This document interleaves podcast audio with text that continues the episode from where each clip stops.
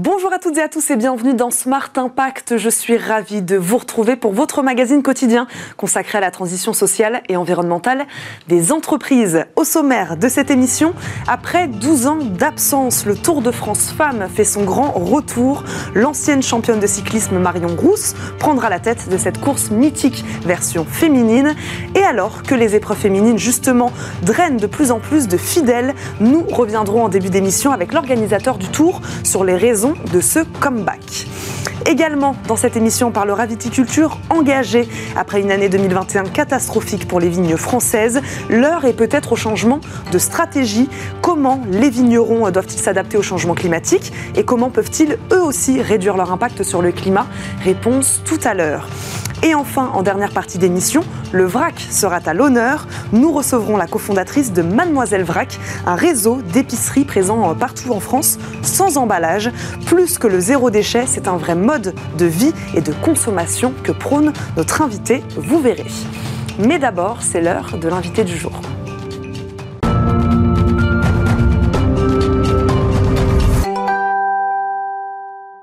Après 12 ans d'absence, le Tour de France Femmes fait son grand retour. Quelques jours après la nomination en tant que directrice de l'ancienne championne Marion Rousse, la grande boucle féminine a présenté le parcours de son édition 2022. L'occasion de parler, de revenir sur la place des femmes et la visibilité des femmes dans le sport de haut niveau. Pierre-Yves Touot, directeur adjoint du cyclisme chez ASO, entreprise organisatrice d'événements sportifs, dont le Tour de France, est avec nous en visioconférence. Bonjour.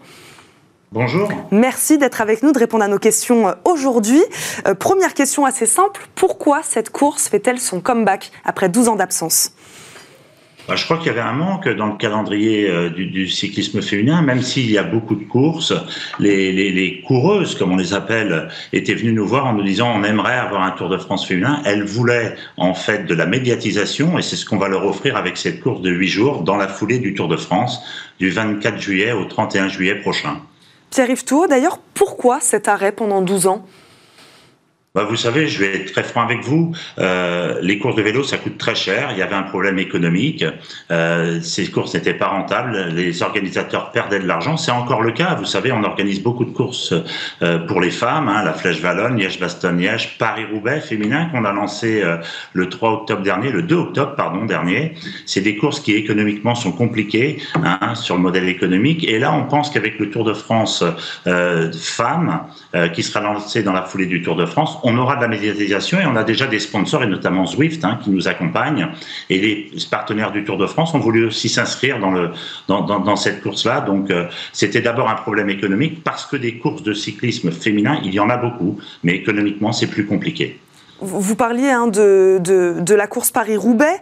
Euh, pour la première fois de l'histoire, les femmes, hein, on l'a aussi, c'est ce que vous disiez, pris le départ de la 118e édition. Euh, Pierre-Yves Touot, que se passe-t-il en ce moment dans l'univers du cyclisme plus particulièrement? Dans le cyclisme féminin en particulier, on sent d'abord que le, niveau est très très élevé. Alors, euh, il a existé hein, le Tour de France euh, féminin avec, euh, je me rappelle, quand j'étais plus jeune avec Jeannie Longo, Maria Canine, ces duels qui étaient absolument fabuleux. Et là, on voit que le cyclisme et le sport au féminin s'inscrit dans du très haut niveau. Et on a pensé que créer cette, et recréer, je dirais, cette course-là, c'était important pour le, pour le cyclisme. les concurrentes étaient venues nous voir, je le dis encore, pour nous dire, ça c'était un manque dans le calendrier. Donc avec cette étiquette de Tour de France, je pense que ce sera très porteur, elles sont satisfaites. Les étapes seront-elles les mêmes, Pierre-Yves Touot alors non, ce sera dans la foulée du Tour de France. Hein. Le Tour de France arrivera le 24 juillet sur les Champs-Élysées. Première étape du Tour de France femmes le 24 dans les Crinques et les Champs-Élysées, le même jour. Et puis ensuite, elles feront huit étapes jusqu'à la super planche des belles filles dans le département de la Haute-Saône. Donc huit, jours de course, c'est ce qu'elle souhaitait aussi. J'étais ce matin avec Audrey Cordon qui expliquait qu'on ne pourrait pas pour l'instant faire davantage que huit étapes. C'est des étapes qui font autour de 130 km. Il y a même une étape qui fait plus de 170 km. C'est vraiment du cyclisme de haut niveau. Euh, vous, le disiez, Pierre-Yves Touot, le, sport féminin gagne hein, de manière significative en, visibilité, en médiatisation. Euh, quelles audiences attendez-vous aujourd'hui pour ce Tour de France Femmes les plus hautes. Les plus hautes, on l'espère. On pense sincèrement que ce sera la quatrième semaine du Tour de France. Un Tour de France, c'est trois semaines. Là, on va s'inscrire dans la foulée du Tour de France. Peut-être qu'il n'y aura pas les mêmes audiences. En tout cas, ce, dont on est sûr, c'est que sur Paris-Roubaix, qu'on a lancé le 2 octobre, Paris-Roubaix Femmes, on a eu des audiences à 1 500 000, ce qui est colossal sur les chaînes de France Télévisions. Donc on pense que pendant l'été, dans la foulée du Tour de France, le Tour de France Femmes va bénéficier de cette caisse de résonance et atteindre, je l'espère, de, fortes audiences pour, le cyclisme féminin notamment, pour nous et pour l'ensemble des partenaires. Vous disiez aussi que les sponsors commencent également à s'intéresser à cette discipline féminine oui, on l'a vu. Euh, vous savez, dès qu'on parle de Tour de France, euh, euh, voilà, ça, ça, ça, donne une connotation du feuilleton de juillet. Et donc, Zwift, un partenaire anglo-saxon, est venu s'adosser à l'épreuve. On a LCL. Alors, je ne sais pas si on peut citer toutes les toutes les marques ici, mais tous les partenaires du Tour de France veulent aussi s'inscrire, veulent être sur ce paysage du Tour de France femmes. Donc, c'est vraiment de bon augure pour l'avenir. Comment ASO s'engage sur cette question de visibilité des femmes dans le sport? Bah, comment on s'engage? C'est d'abord bénéficier, je le dis, de tout ce qu'on sait faire médiatiquement sur l'ensemble de nos courses, sur ce qu'on fait sur la Flèche Wallonne Femmes, sur la Liège-Bastogne-Liège Femmes, sur Paris-Roubaix Femmes, sur le Tour de Yorkshire qu'on avait fait aussi. On avait même lancé euh, à une époque avec les autorités qatariennes le Tour du Qatar Femmes. Et donc c'est bénéficier de tout ce qu'on sait faire en matière de médiatisation sur les réseaux sociaux, sur la PQR, sur la, sur la télévision, sur les radios. Bénéficier de ça pour l'apporter sur le Tour de France, euh, le Tour de France Femmes. Et on l'a vu hier à la présentation officielle au Palais des Congrès devant 3000 personnes, l'engouement que ça a pu avoir avec une formidable directrice de l'épreuve, puisque ce sera Marion Rousse qui est consultante euh, télévision. Oui, pourquoi avoir choisi Marion Rousse pour diriger ce Tour de France féminin? Ah, ça nous a semblé avec Christian Prudhomme évident et la direction d'ASO. Pourquoi? Parce que c'est d'abord une grande championne, ça a été une grande championne. Je rappelle qu'elle était championne de France hein, euh, de, cyclisme, parce qu'elle aime ça, parce qu'elle connaît, parce que euh, euh médiatiquement elle, est, très très forte. Et puis elle commente les étapes du Tour de France, elle est vraiment reconnue. Et puis elle a aussi une expérience d'organisatrice, puisque elle collabore avec le Tour de la Provence. Donc c'était le profil idéal pour être patronne de cette épreuve. Pierre-Yves Tour, je ne sais pas si vous vous en rappelez, euh, l'année dernière, le maire écologiste de Lyon dénonçait l'absence de Tour de France féminin.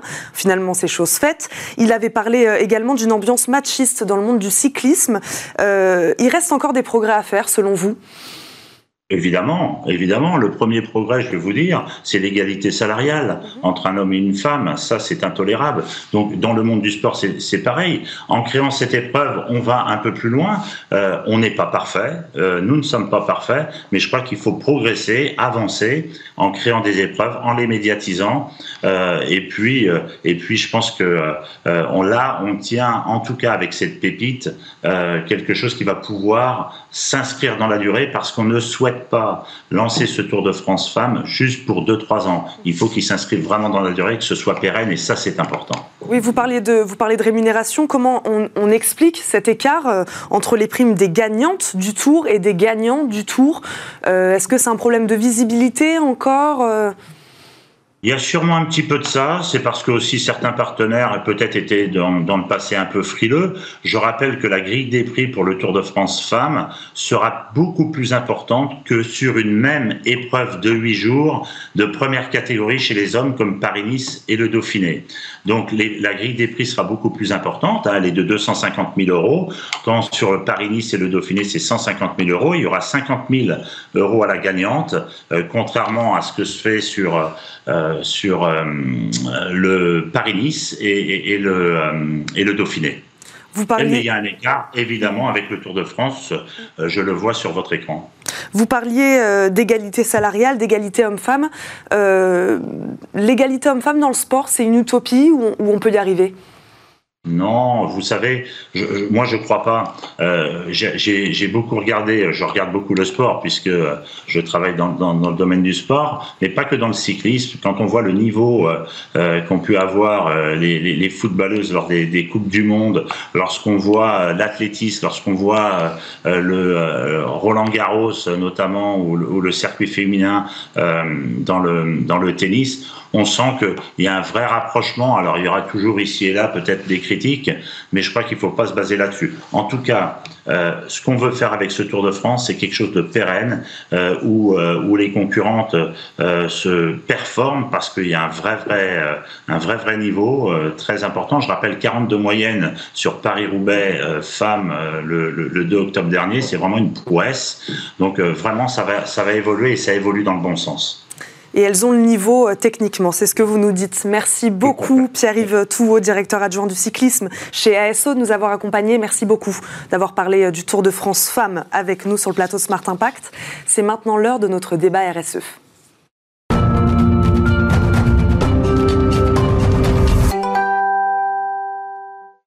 Smart Impact, le débat RSE, aujourd'hui la nécessité d'une viticulture plus engagée. C'est le combat de nos deux invités après une année 2021 qui a vu euh, endommager très fortement les vignes de France. Gel de printemps, augmentation des températures, événements météorologiques extrêmes toujours plus fréquents. Comment la viticulture s'engage-t-elle à s'adapter au changement climatique? Comment s'engage-t-elle, elle aussi, à limiter l'impact de la viticulture sur le climat? Nos deux invités euh, aujourd'hui, Frédéric Chaudière, nouveau président de l'AOC Ventoux est avec nous. Bonjour. Bonjour. Bienvenue sur le plateau Smart Impact. Merci de débattre avec nous euh, aujourd'hui. Iris Borut, directrice de l'association Vignerons Engagés, nous accompagne également. Bonjour. Bonjour. Bienvenue sur le plateau euh, également.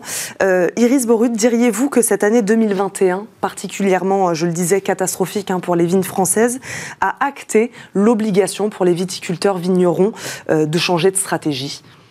Euh, oui, après je dirais que c'est pas forcément dès 2021 mmh. que tout le monde s'est mis en marche. Euh, il y, a des, des vignerons qui ont euh, pris conscience de la gravité du changement climatique déjà depuis de nombreuses années, qui s'engagent. C'est le cas des adhérents de notre, de notre collectif vigneron engagé. Après, la prise de conscience, elle n'est pas seulement dans le vignoble, elle est aussi à l'échelle, à l'échelle nationale, un peu dans toutes les filières. mais une chose est sûre, c'est qu'ils sont de plus en plus nombreux à la fois à s'engager pour avoir des stratégies, comme vous le disiez en introduction, d'adaptation et euh, d'atténuation du changement climatique. Oui, c'est ça, il y a cette, cette, double, cette double stratégie. Mm. Euh, Frédéric Chaudière, comment euh, véritablement susciter la prise de conscience et faire de la pédagogie euh, sur ces sujets-là Donc, comme vous dites, ils n'ont pas attendu l'année 2021 pour, pour passer ce cap-là, mais il faut peut-être encore toujours, hein, on n'y est pas encore totalement. Comment continuer à faire de la pédagogie sur ces sujets? Alors, je pense qu'il y avait déjà une prise de conscience forte mmh. dans le vignoble, en tout cas dans la OC Ventoux. Euh, nous, ce qu'on a essayé de faire, c'est de donner la parole aux vignerons. Mmh. Et on a toute l'année dernière, on va à partir de la fin de l'année dernière et toute cette année, fait plusieurs consultations, essayer d'avoir un mouvement participatif pour effectivement fixer de nouvelles priorités, de nouveaux engagements pour la OC Ventoux, qui passe très largement autour des questions climatiques, mmh. sur l'atténuation et sur la, la réduction de notre impact et sur l'adaptation au changement. Quel euh, degré de transformation, Iris Borut, cela implique aujourd'hui quand on parle de changement de stratégie euh, des viticulteurs euh, Est-ce qu'on parle de, nouveaux cépages, de nouveaux outils Est-ce que ce sont des transformations profondes? Alors oui, alors après, elles se font aussi euh, sur différentes échelles, mais euh, pour vous donner quelques exemples de, de stratégies d'adaptation, en effet, on va voir ce que vous avez, les cépages résistants. Mhm. On a des adhérents en Camargue, euh, un domaine qui a développé des, des, des, vins à partir de cépages résistants, qui sont commercialisés dans des bouteilles qui sont éco-conçues, donc avec des bouteilles qui sont allégées, des bouchons sourcés, des étiquettes qui sont issues de, avec du papier issu de forêts gérées durablement, des, des encres vertes, etc. ça, c'est une des actions, mais après, il y a tout ce qui est éco-conception des bouteilles, donc limiter le, poids des bouteilles pour limiter les émissions de, carbone lors du transport, lors de la conception également. Euh, vous avez aussi au vignoble hein, tout ce qui est euh, limiter les émissions carbone au vignoble, limiter les émissions carbone lors, des éco des, lors de l'éco-conception des bâtiments, euh, limiter la consommation d'énergie, la consommation d'eau. Donc c'est vraiment tout un spectre d'actions qui sont mises en place pour limiter euh, les émissions carbone et l'impact sur l'environnement en général. Mais Frédéric Chaudière, ça peut faire peur, ça, quand on voit tous ces changements, tous ces changements à faire Ou est-ce qu'on, justement, il faut faire de la pédagogie en disant, mais non, c'est pour que vous, plus tard, vous soyez plus résilient, plus alors, le, terroir du Ventoux, c'est d'abord un climat qui est lié à, l'influence de la montagne. Et donc, la question climatique, elle est dans l'ADN même de notre identité. On a essayé d'abord d'essayer de mieux comprendre quelle était ce climat du Ventoux et comment il allait évoluer. Et donc, on a beaucoup travaillé avec l'INRAE, avec lequel on a fait deux études. Et c'est sur ces bases-là qu'effectivement, maintenant, on essaie de développer un plan d'action. Ça nous permet. Alors, notre objectif, nos objectifs pour 2030 maintenant, c'est de réduire notre impact de 30%, notre impact carbone, d'essayer de planter, de planter d'ici 2030 30 000 arbres, mais aussi de mettre en place un réseau de consignes, parce qu'on a fait un bilan de carbone à l'échelle de l'appellation qui a mis en avant le poids du verre dans, dans nos émissions. Donc on est en train d'organiser tout ça pour effectivement à la fois s'adapter et réduire l'impact de notre appellation. Iris Borut, vous parliez d'axes multiples hein, euh, qui vont euh, de la terre, du travail de la terre jusqu'à l'emballage, jusqu'à l'emballage du vin. Euh, est-ce que tous ces changements qu'il faut, qu'il faut faire pour s'adapter au, au, changement climatique est-ce que ça signifie aussi peut-être plus largement de nouveaux modes d'organisation pour les, euh, vignerons français? Euh, Peut-être moins de, terres privées, peut-être plus de coopératives? Euh, Est-ce que ça implique de nouveaux modes d'organisation aussi? Oui, des nouveaux modes d'organisation, des nouveaux modes aussi de, de, collaboration. collaboration. Euh, l'identité de vigneron engagé, c'est d'être un collectif. Mmh. Donc on a à la fois des caves coopératives, des caves particulières, euh, euh, des adhérents sur le pourtour méditerranéen. avec le Mont Ventoux, on a des, on a des vignerons en commun. Hein. dans la Loire, en Bourgogne, dans le Bordelais, etc. Et en fait, l'intérêt d'un collectif comme ça, c'est de mettre en relation les vignerons de mmh. différentes régions pour qu'ils discutent entre eux. Euh, ils ont des problématiques communes et l'idée, c'est que ben, certains qui ont déjà avancé sur certains sujets puissent échanger avec d'autres en disant Ah ben tiens, moi j'ai fait ça, est-ce que tu as pensé à ça, etc. Je, je crois vraiment à l'effet d'entraînement euh, pour améliorer les pratiques. Je disais à Frédéric tout à l'heure, là, en, en, coulisses, on a euh, de plus en plus d'adhérents qui réfléchissent à supprimer la capsule sur la bouteille de vin. C'est l'élément que vous avez sur le dessus, là, avant d'enlever le bouchon. dans la tête des vignerons, c'est très compliqué. Enfin, il y en a beaucoup qui sont opposés à ça parce que se dit ça va changer l'image du vin, etc. Mais il y a eu des études qui ont été faites euh, par nos adhérents auprès des consommateurs et ils se rendent compte que la plupart des consommateurs de vin sont tout à fait OK pour qu'on enlève cette capsule. Donc c'est euh, une fois qu'il y en a un qui s'est mis à le faire, il montre l'exemple aux autres qui se disent ah ok s'il l'a fait c'est peut-être quand même que c'est faisable quoi. Et là aussi, je voudrais rebondir sur ce qu'a dit Frédéric, qui parle de consignes. Moi, c'est un sujet qui me, mm. qui me parle beaucoup et que je soutiens énormément. Je suis très contente d'entendre que vous êtes euh, euh, défenseur de la consigne en France, parce que je pense qu'il y a un vrai euh, sujet là-dessus pour la filière vin. Mm. Et, et, dans certains cas spécifiques, hein, en, consommation, en, consommation, locale, etc., c'est vraiment un enjeu pour limiter les émissions carbone liées au poids des bouteilles. Frédéric Chaudière, c'est intéressant ce que dit euh, Iris Borut. De quelle manière vous, vous, vous apprenez euh, des autres euh, vignerons, des autres régions Voilà, quels échanges faites-vous? Qu'est-ce que vous apprenez des autres aussi? On, essaie de mettre en place une dynamique assez similaire à celle que décrit Iris, puisqu'effectivement, à l'intérieur de notre appellation, sur notre territoire, d'une part, on essaie de renforcer notre collectif en créant ce projet d'exemplarité pour 2030. Mais l'une des mesures qu'on va mettre en place, c'est que deux fois par an, sur des thématiques très diverses, la première sera sans doute sur le couvert végétal, on va faire du transfert de compétences, du partage d'expériences entre nos vignerons mêmes, mais on essaie aussi d'élargir les perspectives et d'inclure de manière assez transversale toutes les parties prenantes du territoire. Donc, par exemple, maintenant que nous sommes la première appellation à faire notre raison d'être, nous créons un comité de pilotage raison d'être qui va regrouper à la fois les deux parcs naturels régionaux au sein desquels l'appellation Ventoux se situe, mais aussi la Chambre d'agriculture, VPA qui est l'organe de l'attractivité de notre territoire, des acteurs engagés dans l'économie sociale et solidaire, et encore une fois l'INRAE, mmh. parce que la recherche est pour nous extrêmement importante pour avancer. Vous parlez de, de raison d'être, euh, Iris Borut. Vous avez créé le premier label RSE et durable du vin. Mm. Quelle est votre définition d'un vin engagé? Alors déjà, c'est pas moi qui l'ai créé, hein, c'est les vignerons pour lesquels je, travaille. Euh, aujourd'hui, vignerons engagés, donc comme vous le dites, c'est le premier label RSE de la filière vin, responsabilité sociétale des entreprises. Il se base sur un cahier des charges euh, qui euh, lui-même se base sur les trois piliers du développement durable. Là, on a beaucoup parlé de la notion environnementale, mmh. Mais il y a aussi la notion sociétale et la notion économique. Il ne faut pas les oublier. Nous, on c'est vraiment un tabouret à, trois pieds, hein, où on se dit si on enlève un des pieds, on se casse la figure.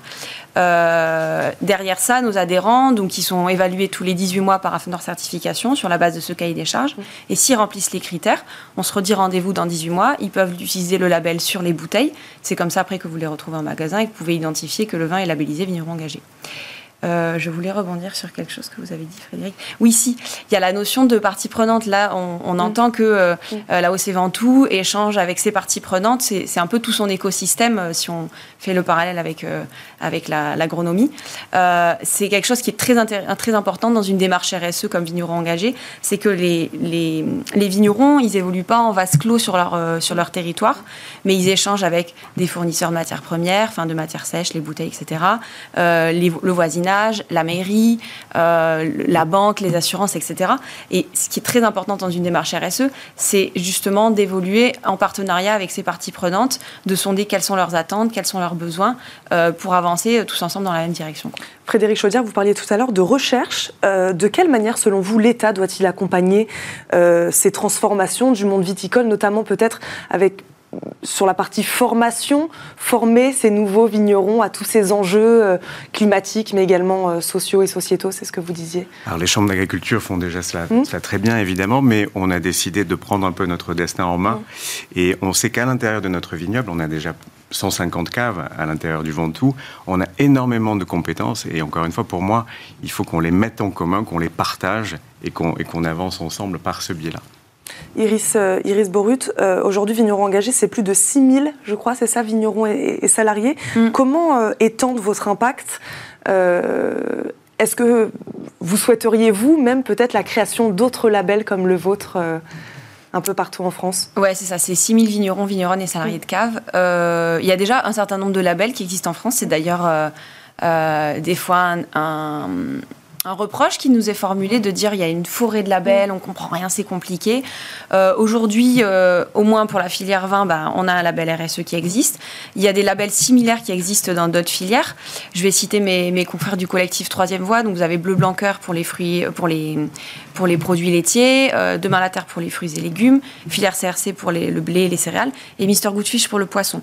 Donc aujourd'hui, ces démarches, elles existent. En fait, nous, ce dont on a vraiment besoin, c'est d'émerger, c'est d'être connu et reconnu euh, pour que les vignerons, euh, une fois qu'ils ont fait tout le boulot euh, de remplir, répondre au cahier des charges, et eh ben finalement, ils soient reconnus pour ce travail-là. Quoi. Donc c'est aussi la raison pour laquelle on est là aujourd'hui, hein, c'est de faire connaître toutes les bonnes pratiques qui, qui, ont lieu dans nos vignobles. Faire connaître les bonnes pratiques et discuter. Hein. En tout mm. cas, c'est ça avec toutes les parties prenantes, on l'aura bien compris. Merci beaucoup à tous les deux de nous avoir accompagnés aujourd'hui. Frédéric Chaudière, je le rappelle, vous êtes nouveau président de l'AOC Ventoux. Iris Borut, directrice de l'association Vignerons Engagés. Merci à tous les deux. Merci, Merci beaucoup. On passe bien sûr à notre bonne idée du jour. Smart Ideas avec BNP Paribas. Découvrez des entreprises à impact positif.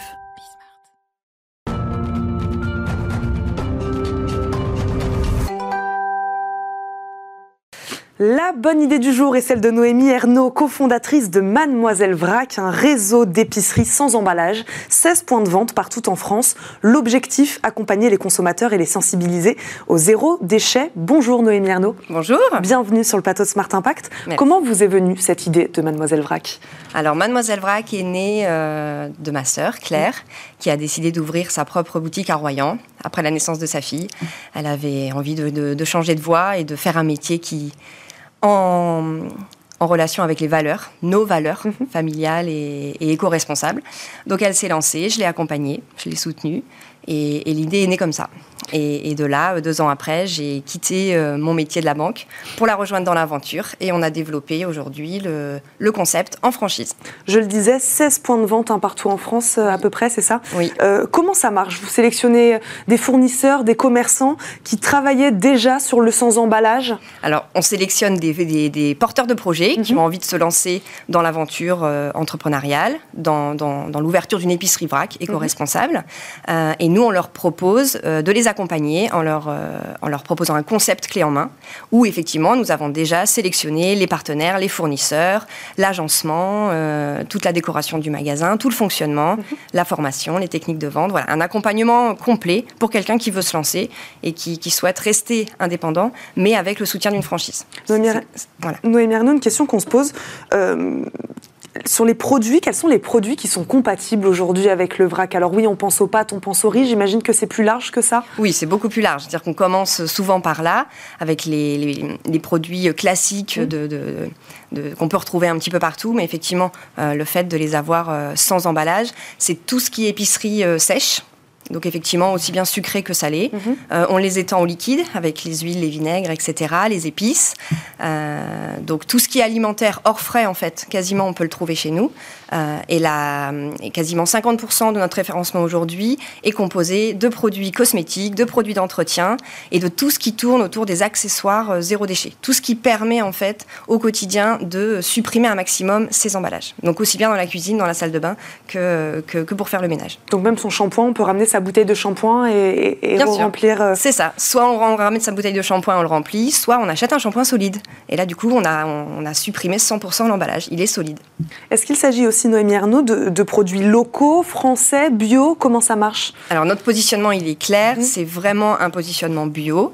80% euh, aujourd'hui de notre référencement est bio. Les mmh. boutiques sont labellisées écossaires. Hein, pour respecter les normes. Euh, mais on n'est pas à 100% bio parce qu'effectivement, si c'est pas bio, ce sera du local au maximum. Mm. Donc les boutiques, dans, notre contrat, ont l'obligation en fait de, référencer au maximum des produits locaux. C'est-à-dire qu'à partir du référencement de base qu'on leur propose, tout ce qu'elles peuvent trouver en local, elles doivent l'intégrer en local. C'est vraiment euh, les circuits courts sont mis en avant. Ça fait partie intégrante du concept. Et, euh, et si c'est pas bio, c'est agriculture raisonnée. Ou il y, a forcément quelque chose en mm. fait qui fait qu'on a choisi qu'on a choisi ce fournisseur-là. Noémie Renaud, euh, pourquoi cette pratique n'est pas encore, selon vous, tout à fait acceptée en France? Quels sont les freins? Qu'est-ce qui bloque? Il y, a, encore quelques freins, il y en a de moins en moins, mmh. et on essaye au quotidien d'y contribuer. Mmh. Aujourd'hui, euh, on aime indiquer que quand on vient faire ses courses chez Mademoiselle Vrac, on n'achète pas du vrac, on achète du Mademoiselle Vrac. Et aujourd'hui, nos franchisés sont des coachs en zéro déchet. Et justement, tout, tout l'intérêt de ce projet-là, c'est ça, c'est d'accompagner les gens, de, que ce soit de lever les freins, mmh. euh, qui, qui, peut encore exister. Il y en a de moins en moins. Euh, le vrac est partout aujourd'hui et c'est bien. Et plus il y en aura, mmh. et plus effectivement on aura de, clients pour consommer comme ça. Aujourd'hui, quasiment tout le monde a déjà au moins consommé euh, en vrac une fois dans sa vie. Aujourd'hui, nous, ce qu'on cherche, c'est à augmenter la proportion de gens qui consomment régulièrement. Donc, on, voilà, venez en boutique. Euh, chez Mademoiselle Vrac, comme dans toutes les épiceries Vrac, hein, c'est vraiment l'objectif, c'est de, soutenir toute une filière et, et, d'apprendre euh, à consommer. C'est un vrai mode de vie. C'est-à-dire que c'est pas juste euh, on consomme Vrac parce que c'est bien, c'est bon pour la planète. C'est vraiment un mode de vie. Le Vrac fait partie de ce mode de vie-là. Et, et, quand on, a commencé à consommer comme ça, le retour en arrière, il n'est pas, il est pas possible et on va toujours de plus en plus loin. Mais c'est vrai qu'au centre, il y a, il y a nos épiceries Vrac et, et ces, ces, franchisés qui, qui ont fait de leur métier, mm. de, leur, de ce mode de vie, leur métier. Et donc ils font de la pédagogie euh, Ils font de la pédagogie, voilà. L'objectif c'est de voilà, c'est pas pas facile de se mm. lancer. Mm. On fait des petits gestes euh, et, on avance et on progresse euh, dans cette consommation. Merci beaucoup Noémie Arnaud d'être venue sur le plateau Smart Impact. Je rappelle, vous êtes cofondatrice de Mademoiselle Vrac. Merci. Merci beaucoup. C'est déjà la fin de cette émission. Rendez-vous demain, même heure, pour un nouveau numéro de Smart Impact. Merci à Joséphine Dacoury de m'avoir aidé à préparer cette émission. Merci à vous de nous avoir suivis. À très vite sur Bismart.